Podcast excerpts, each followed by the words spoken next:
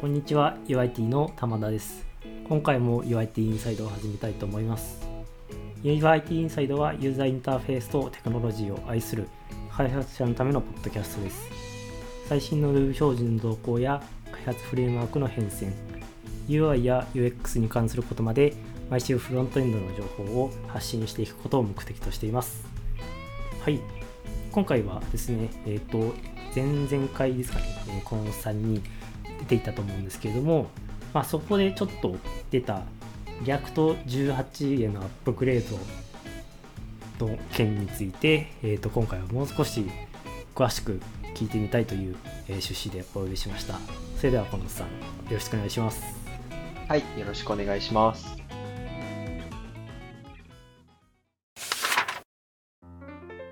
今回はですね、小野さんに来ていただいたんですけれども、エピソード127でビート3の話をしたと思うんですけれども、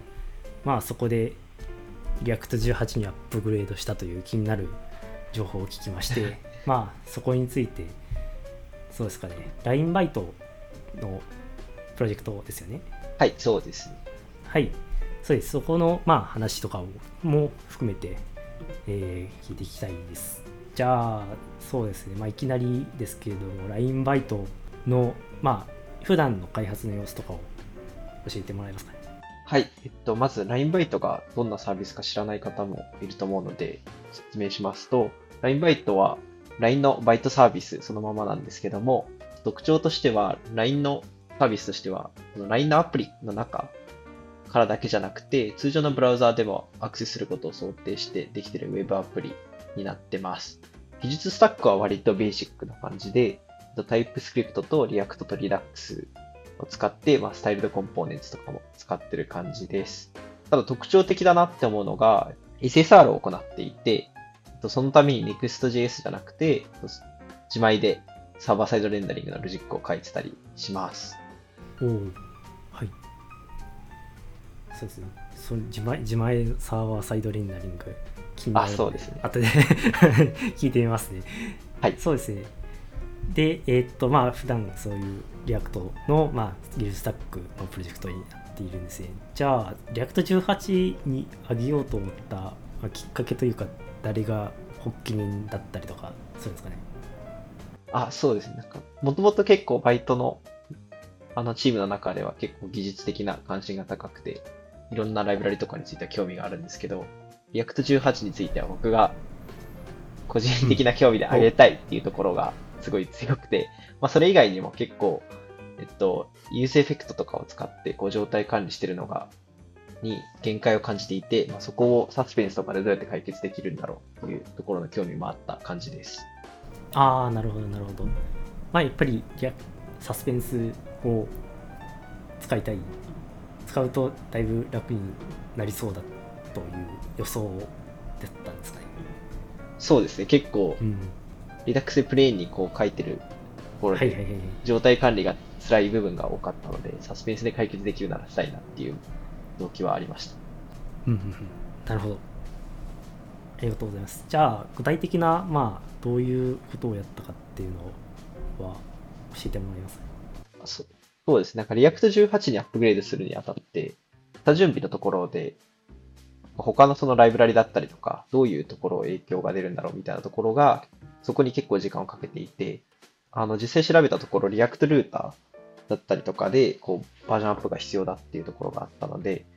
その作業とかから始めた感じですかね。はいはい。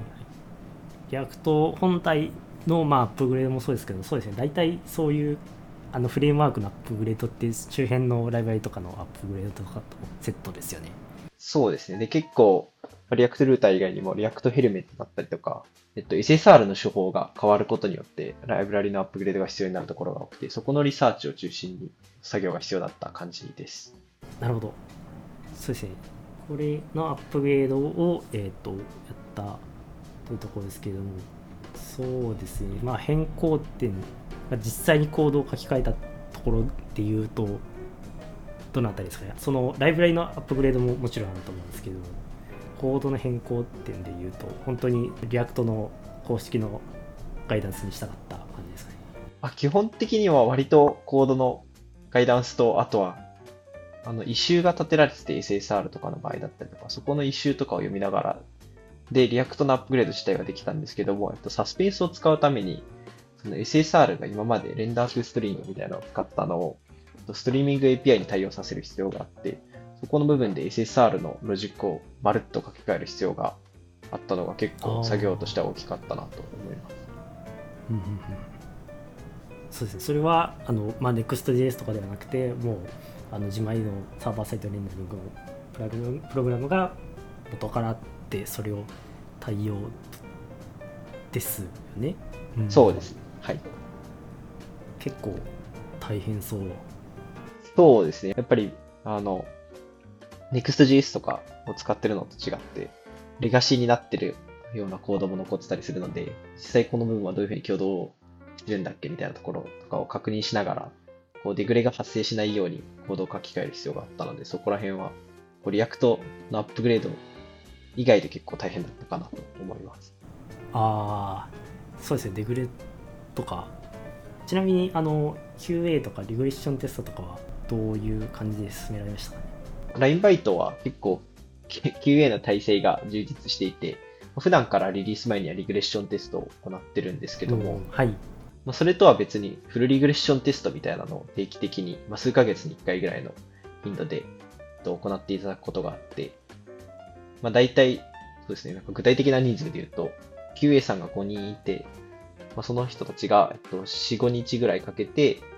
一通り全部の機能をチェックしていただくみたいなことができて、そういう機械を使って、ライブラリのアップグレードとかは今までもできてた感じです。あ、なるほど。でもそういうバックアップがあるっていうのは心強いですね。結構そうですね。本当に QA さんのおかげでチャレンジングなこともできてるなって思ってます。いや、いいですね。そのリグレッションテストがあったとして、その変更点、サーバーサイドレンダリング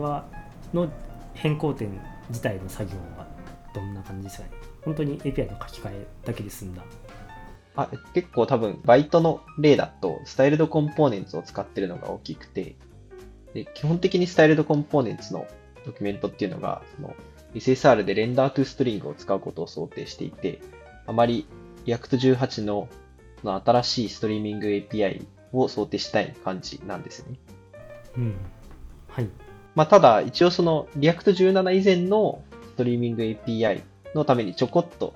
ドキュメントが載っていて、それと React 18 のストリーミング API の仕様が若干違うんですけども、そこを工夫すれば基本的にはここまで大きな変更は必要なかったかなと思います。あ、なるほど。そうですよね。周辺のライブラリの、対応次第ではあるものの、意外とじゃあそこまで何週間も困ったみたいな感じではない。そうですね。リアクトのアップグレード自体は他のその機能実装とかもしながらなので、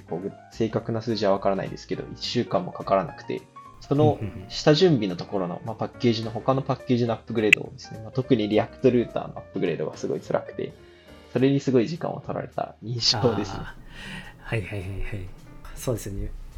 ちなみにバージョン5からバージョン6へのアップグレードというふうに聞いてるんですけども。あ、そうですね。うん、結構変更点が大きい。結構破壊的な変更がすごい大きくて、ただこれ V5 だとReact 18 のサスペンスとかがうまく動かないみたいなのが結構イシューとかで上がってたりしたので、これは避けて通れないってことで、なるほど。この機会にせっかくだからやるかっていうことになりました。ああ、それは仕方ないですね。何かをアップグレードするために他のアップグレード作業が必要になるっていうのがかなりしんどいところです。そうですね。本題に入れないもどかしさがありますね。ただリアクトルーターのアップグレードについては、そのリアクトルーター V6 はリアクト17でも動くので、あ、なるほど。そのバージョンを分けて、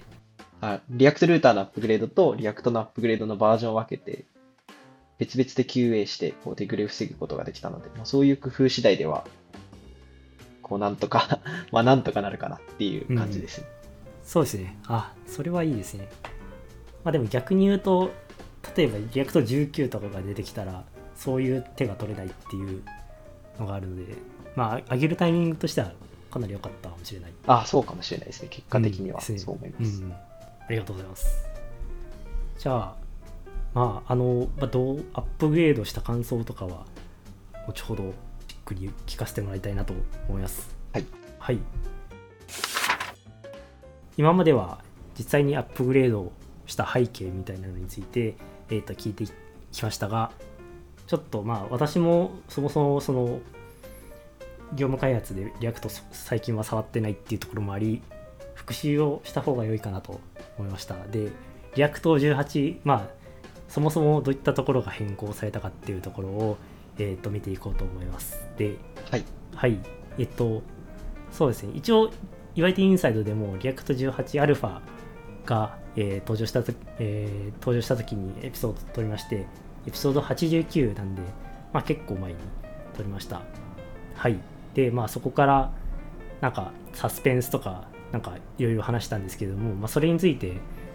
はい振り返りたいと思います。で、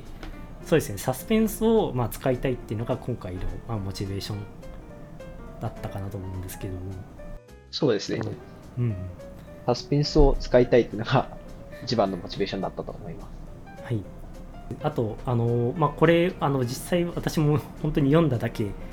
ぐらいの知識でしかないんですけど、サーバーサイドレンダリングのストリーミングっていうのも サスペンスはまあ関連しているっていうところで、これも結構有効活用してますかね、React 18に上げてから。そうですね、サスペンスを使うためにはストリーミングが絶対条件だったので、あ、はいはいはい、ストリーミングに対応したっていうところで、実際にストリーミングにしたことによって SSR の初期ロードが速くなったとかメトリックスとかは今のところ測れてないですね。ああ、なるほど。はい。まあ本当にアップデートした例だと思うので、それが多分これからですよね。サスペンス。あ、そうですね。これからストリーミング API とサスペンスの組み合わせでこう SSR の最適化とかもできたらいいなというふうには思ってます。そうですね。ありがとうございます。で、一応もう一つトランジションとかがReact 18でも使えるようになるんですけれども、これを今後導入していく予定は。そうですね、結構バイトだとフォームとかがあったりして、結構複雑なフォームとかがあったりして、はいはい、そういうところでこうレンダーがすごいいっぱい発生するみたいなのはあったりするので、まだ試せてないですけど React 18のこう一つメリットだと思うので、そこも試せていけたらなというふうに思ってます、うん、あ、なるほど。じゃあそういったまあそうですね、フォームとか結構頻繁に更新があって数が多いと結構多そうですもんね。そうです、うん、こう入力するたびにこうレンダーがかかっちゃったりすると、そこでユーザー体験が悪くなっちゃうので、こういうスタートトランジションとかで抑制できるならすごい試したいなというふうに思います、うん、ありがとうございます。そうですね、ここ本当に私がその業務のリアクトを知らないっていうのは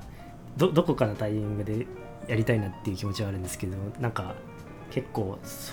なんですかね、すごいなんとなくってすごい言い方悪いですけど、なんとなくリアクトは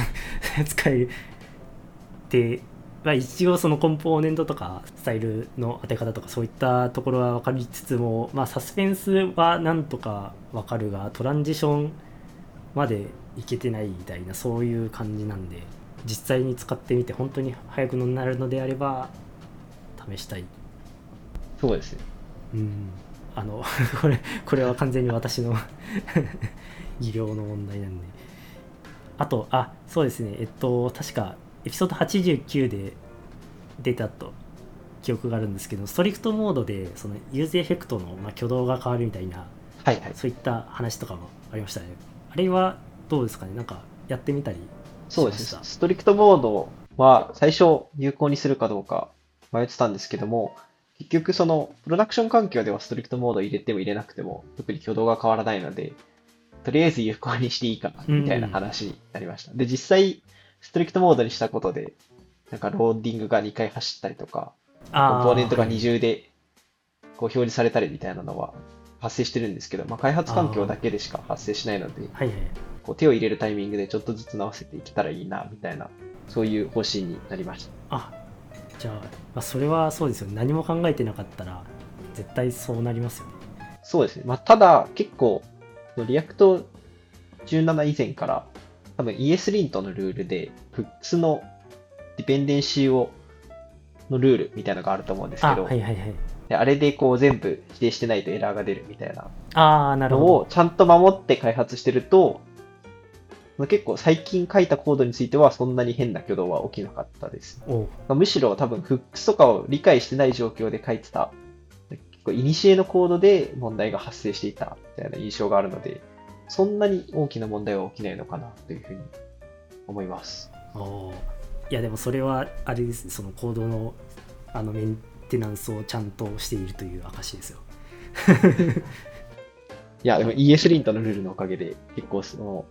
ちゃんとしたフックの書き方、その思想に合ってるフックの書き方みたいなのを今までできてたのかなというふうに思います。はい、そうですよね。私もなんていうんですか、そのディフェンシーに入ってるなんか重複しているものとか入ってないものとかそういったレベルではチェックしてるんですけど、確か多分空の配列だと依頼になるみたいなのはまだ導入してなかったかも。いやでもそうですよね、雑に書いてたら後で苦しんでしまうという、すごい。そうですね、空の配列とか本当に空の配列じゃないと実現できない時だけにして、こう空の配列じゃなくてちゃんとそのディペンデンシーを指定しても動くようにコードを直せるなら直してみたりとか、そういうことをこう普段からやってれば大丈夫なのかなって気がします。なるほど、普段の行いが大事ということですね。普段の行いが大事です。まあ、アップグレード無事に終わったということで、まあ、実際、まあ、どういうところが良かったかなとか、どういったところで、まあ、苦労してますとか、さっきのストリクトモードの、まあ、件とかもそうですけれども、こうどういった感想を抱きましたね。そうですね、なんかすごい良かったところとしては、やっぱ最初のモチベーションのエフェクトを使った状態管理のところでもちょっとちらっと話したと思うんですけども、サスペンスを使うことでローディングの状態をコンポーネントの外に投げ出すことができるので、カスタムフックを書いたときに、例えばあるデータをフェッチするにしても、今までであればデータもしくはアンディファインドみたいな、そういう型の返り値のフックスができると思うんですけど、それが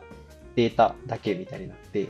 はい、その後の条件分岐とかがすごいクリアになって、そのローディングとかの部分で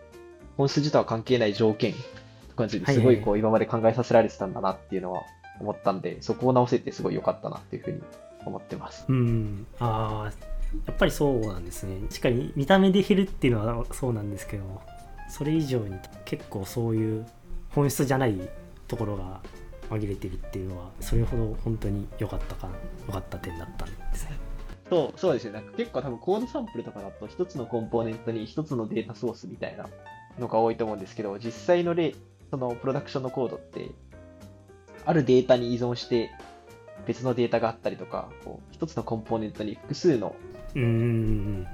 置しなきゃいけないデータとかがあったりとかして、そうするとその増えれば増えるほどこのデータをローディングしてるんだっけとかこう考えることが増えるので、それを全部こうプロミスを投げることでコンポーネントの外にこう追いやることができて、すごい見通しが良くなるなというふうに思います。そうなんですよね。いやすごくわかります。その複数 API があって、まあ、どの順番でフェッチするかとか、そういったのがどんどん複雑になっていくんですね。そうですね。あと型がすごい簡単になるので、はいはいはい、その辺でもここは本当はアンディファインドが来ることはないけど、型的にはアンディファインドが来るから、なんかエラーを投げなきゃとか、そういう本筋から離れたところからの問題が全部なくなるので、その辺はすごい体験がいいな。はいはい。なんか型上ではアンディファインドだけど、実際にはアンディファインドになることはないみたいな。そうですね。アンディファインドになることはないけど、何を表示させるのかっていうなることはないから、ここではアンディファインドが出ることはありませんみたいなエラーを投げたりとかそういうことはしなくていい。なるほど、それはいいな。あとちなみにちらっとリラックスの話が出てきたかなと思うんですけれども、基本的にそういうサスペンスを使うっていうのは新しく書いたコードなんですかね。それとも既存のそのリラックスかませたコンポーネントをサスペンスに置き換えるっていう作業を進めている感じですかね。ここはちょっとまだ方針が定まってないんですけども、一旦試したものは Redux で、サーバーからフェッチした情報を保存しているものをサスペンスで書き換えたっていう感じですね。あ、はいはいはい。ただちょっとあんまり Redux とサスペンスの枠組みが相性が良くなさそうなので、そこはどうしようかなっていうのをちょっと悩んでるような状況ですね。そうですよね。あんまり私も Redux 時代のを思い出すと、あんまり組み合わせが良くないなというのは想像できますね。そうですね。なんか例えばですけど、なんか結構バイトのコードだとある API のリクエストを投げるときに一旦 Redux で isFetching みたいな、そのローディングの状態を表現するストアの状態を更新して、フェッチが完了したらまたそれを戻すみたいなことをやってるんですけども、それをサスペンスでやっちゃうと、サスペンスでフェッチするようなサンクを投げると、その瞬間に状態が更新されて、そうすると Redux がリレンダーを発火して、またサスペンスが投げられて、ここで無限ループが発生しちゃったりとかして、多分サスペンスだとローディングとかは全部 Redux 側に任せるみたいな思想だと思うんですけど、なんか Redux はそのローディングとかもその開発者が考えなきゃいけないみたいなところなので、そこでこううまく合わないなっていうのは思います。結構そのためにサスペンスで投げたプロミスを一時的に保存するようなフックを作ったりだとかで、その間は同じサンクが投げられたとしても実際の状態の書き換えは行わないようにするみたいなことをやったりだとか、結構そのトリッキーなことをする必要が出てくるのでリラックスとサスペンスを組み合わせるっていうのはあんまりいいアイデアじゃないんだろうなっていうところな気がしてます。はい。まあでもそこは既存プロジェクトなので、まあなかなかこう、まあ、コストとリターンでいうコストのところっていうのはあると、まあ、なのでサスペンスにアップグレードして、その利点をマックスに使いたいなら Redux でサーバーの状態保存するのはやめて React クエリだったりとか別のソリューションに移した方がいいのかなっていうところなんですけども、またそれも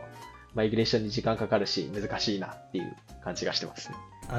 アップグレードと違って全然考え方が違うんで、だいぶ難易度上がりますよね。そうですね。でなんかまあ、特にその API の情報とかの話のでいうと、多分サスペンスだと別にそのサーバーでから取得したデータはリレンダーを発火するようなステートである必要はなくて、でも Redux って情報を書き換えるとリレンダーが発火するじゃないですか。そうですね。はい。そこら辺もあんまり相性が良くなって、やっぱりもう最終的に解決するには React クエリとか Redux で管理するのをやめなきゃいけないんだろうなっていう気はします。なるほど。じゃあ次は React 18アップグレードの次は Redux 脱 Redux かもしれないです。じゃあそうですね。最後になんかこれさっきの Redux の件も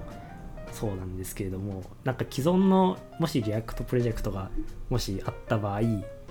どういったケースでこうアップグレードした方がいいとか、まあどういった人をどういったプロジェクトでアップグレードするのが良いのかっていうアドバイス的なのがあると聞きたいです。そうですね。やっぱり LINE バイトでもその最初にモチベーションとしてあった状態管理がすごい複雑で、こうユーズエフェクトとかだと手に負えないみたいな部分はサスペンスだったりを使うことによってすごい解決できると思うので、特に大規模なプロジェクトであればあるほど React 18に移行してそういう部分を見直す価値はあるのかなというふうに思います。ただ一方で結構そのサスペンスとかでこう今までのリラックスのメンタルモデルからはちょっと違う考え方を完全に変えなきゃいけないので、そこの学習コストみたいなのは多分すごい大きいなと思っていて、そういう部分が難しいようであればちょっと React 18にアップグレードするのは考える必要があるのかなっていう気もしてます、ありがとうございます。なるほど。いやすごいあれですね、こう大規模であればあるほどリターンは多いけれども、それだけ大変というなかなか難儀な話ですね。まあ本当にこう LINE バイトはかなりフルレグレッションとかが手厚いという話はあるんですけど、それでもまあでも本当にアップグレードしたことによって今後こう受け続けるこういう負債とかが今返せたっていうところは、本当にそこも考えてアップグレードしたいですよね。そうですね。で実際サスペンスとか使わなくてもとりあえず React 18にアップグレードして React 17以前と同じように使うみたいなこともできるので、全然とりあえずアップグレードするっていうのも選択肢としてありだなというふうに思いました。ありがとうございます。ああ、はいはいはい。本当にこれを聞いている皆さんも、まあ、もしかしたら結構もうでも React 18割と前ですよね。もう結構半年ぐらい経ってるよね。そうですね、うん、なんだかんだ時間が経ってしまってこういったのはこう後になればなるほどどんどん大変になっていくものなので、いや本当そうなので早めにやることをお勧めします。これを聞いたタイミングでもし検討をしてもらえると多分将来幸せになるんじゃないでしょうか。幸せになれますじゃあ、はい、ありがとうございます。はい、今回は、React 18にアップグレードした話について、この3人聞いていきました。 LINE のフロントエンド組織 UIT ではこのような技術的なキャッチアップを日々行っております。 UIT インサイト以外にも毎週の社内勉強会でフロントエンドの情報交換を行っています。今後も UIT インサイトを通してこのような情報を外部に発信していけたらと思います。最後に、現在 LINE 株式会社では新卒、中途採用ともに大募集しています。このポッドキャストを聞いて LINE に興味を持たれましたら、小ノート一番下にある求人ページからぜひアクセスしてください。それでは小野さん、ありがとうございました。ありがとうございました。